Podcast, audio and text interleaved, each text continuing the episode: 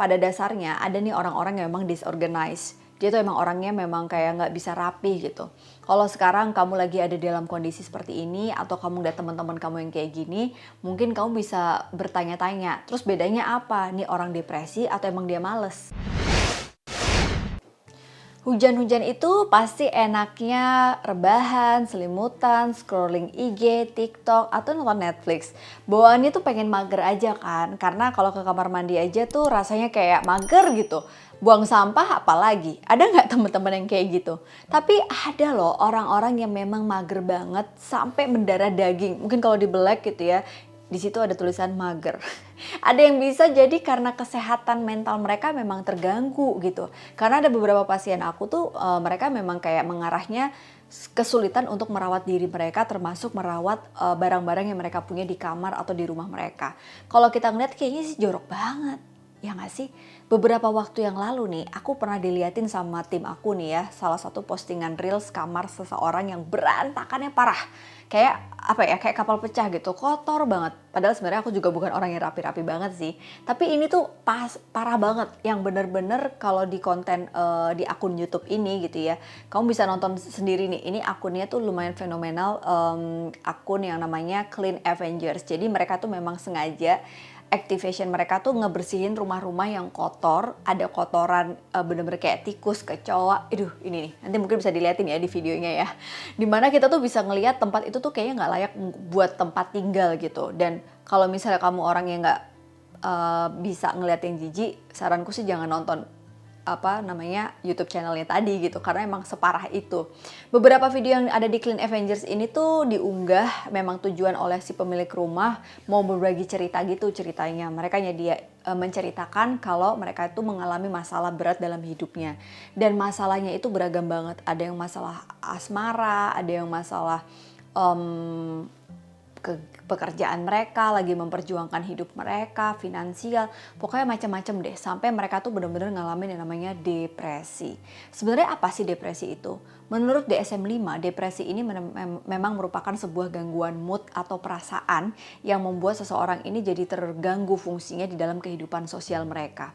Dan e, ciri-cirinya banyak banget, teman-teman jangan melakukan self diagnose ya, bisa langsung aja ke psikolog karena menurut aku depresi ini tuh beragam sekali dan biasanya dialami oleh orang-orang yang dia nggak sadar kalau dia mengalami depresi. Terus balik lagi ngomongin kamar yang berantakan tadi gitu ya. Pada dasarnya ada nih orang-orang yang memang disorganized dia tuh emang orangnya memang kayak nggak bisa rapi gitu. Kalau sekarang kamu lagi ada dalam kondisi seperti ini atau kamu lihat teman-teman kamu yang kayak gini, mungkin kamu bisa bertanya-tanya, terus bedanya apa? Nih orang depresi atau emang dia males? Coba kita bahas. Nah, membahas tentang malas. Malas ini tuh sebenarnya salah satu sifat manusia. Kemalasan itu sering banget diartikan sebagai kegiatan yang sangat negatif atau kepribadian yang sangat negatif gitu ya. Tapi ada garis tipis-tipis juga antara malas sama depresi ini. Bedanya depresi ini satu masalah kesehatan mental yang tadi aku bahas di awal memang isunya adalah gangguan perasaan atau mood. Jadi kalau bisa dikatakan pada saat teman-teman malas disertai dengan emosi yang tidak menentu, ada gejala fisik, ada gejala uh, behavior dan juga mental, mungkin bisa mengarah kepada masalah depresi. Tapi kalau teman-teman happy, emang happy nggak happy, nggak dipengaruhi oleh mood, kok kalian jorok, nah itu emang males gitu kan. Kemalasan ini tuh merupakan pengalaman yang uh, situasional sebenarnya teman-teman. Beberapa orang juga malas karena mereka tuh lelah dari hari-hari yang sibuk dan mereka berpikir bahwa ya udahlah yang penting gue bisa gegoleran. Nah rasa malas ini bukan gejala formal dari semua jenis depresi karena bisa jadi depresi dan kemalasan ini mempengaruhi motivasi kita, konsentrasi, tingkat energi dan kualitas pekerjaan. Perbedaannya kalau depresi ini tuh mempengaruhi kesehatan kesehatan mental dan suasana hati. Ingat menurut DSM-5 tadi, uh, depresi ini adalah gejala uh, gangguan perasaan atau mood. Jadi bedanya kalau males itu nggak cuma terkait dengan eh, hal-hal di luar kendali mereka gitu. Mereka tidak memiliki kesadaran penuh terhadap apa yang mereka lakukan. Dan mereka juga tetap punya motivasi hidup. Yang sering disalahartikan adalah ketika males ini tuh kayak dianggap sebagai sebuah kebenaran bahwa ya udahlah nggak apa-apa gini aja aku udah oke okay, gitu kan. Nah sering banget ada yang bertanya terus kira-kira kalau kita mengalami depresi kita harus ngapain ya? Banyak banget penelitian mengatakan bahwa kalau kita lagi stres, hormon yang muncul itu adalah kortisol yang secara berlebih akan mengganggu fungsi kita sebagai manusia. Hormon kortisol berlebih ini akan memicu stres yang membuat teman-teman bisa mengarahkan kepada depresi.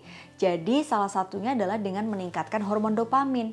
Hormon dopamin ini adalah hormon positif yang bikin kita happy dan relax. Salah satunya dengan kegiatan yang menyenangkan, seperti membuat kamar tidur kita nyaman, seperti ngobrol sama support system kita di dalam kamar yang nyaman. Jadi kalau misalnya teman-teman ngerasa bersih-bersih kamar ini bisa jadi sebuah terapi, itu bagus banget. Kenapa? Karena daripada traveling, kemudian alasannya healing, eh jadi overthinking gara-gara lihat billing kan gawat kan. Jadi lebih baik teman-teman bisa cari cara yang mudah, murah dan juga bisa membuat teman-teman happy tetap di rumah aja.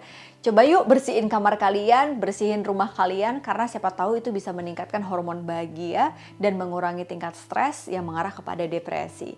Jadi, apa yang bisa aku simpulkan? Depresi ini sering banget dikatakan sebagai gangguan kesehatan mental yang uh, berpengaruh dengan suasana hati. Dan kalau kita ngomongin hati, seseorang itu bisa mengalami banyak sekali perasaan, emosi itu ada enam. Ada happy, ada jijik, ada takut, ada khawatir, ada cemas, dan lain sebagainya.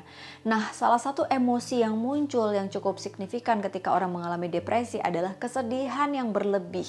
Tapi perlu diingat bahwa tanda-tanda gangguan jiwa ini bukan hanya sekedar rasa malas ya. Jadi jangan ada pembenaran kalau rasa malas ini mengarah kepada depresi. Tapi ketika teman-teman mengalami satu, ketidakinginan merawat diri dengan baik, disertai dengan kesedihan yang berlebih, teman-teman perlu curiga untuk bisa jadi itu manifestasi dari gangguan mood atau depresi tadi. Segera cari bantuan profesional untuk menegakkan diagnosis terkait hal ini karena uh, aku nggak pengen di video ini justru jadi trigger yang membuat teman-teman jadi diagnosis masing-masing tanpa ilmu yang pasti ya.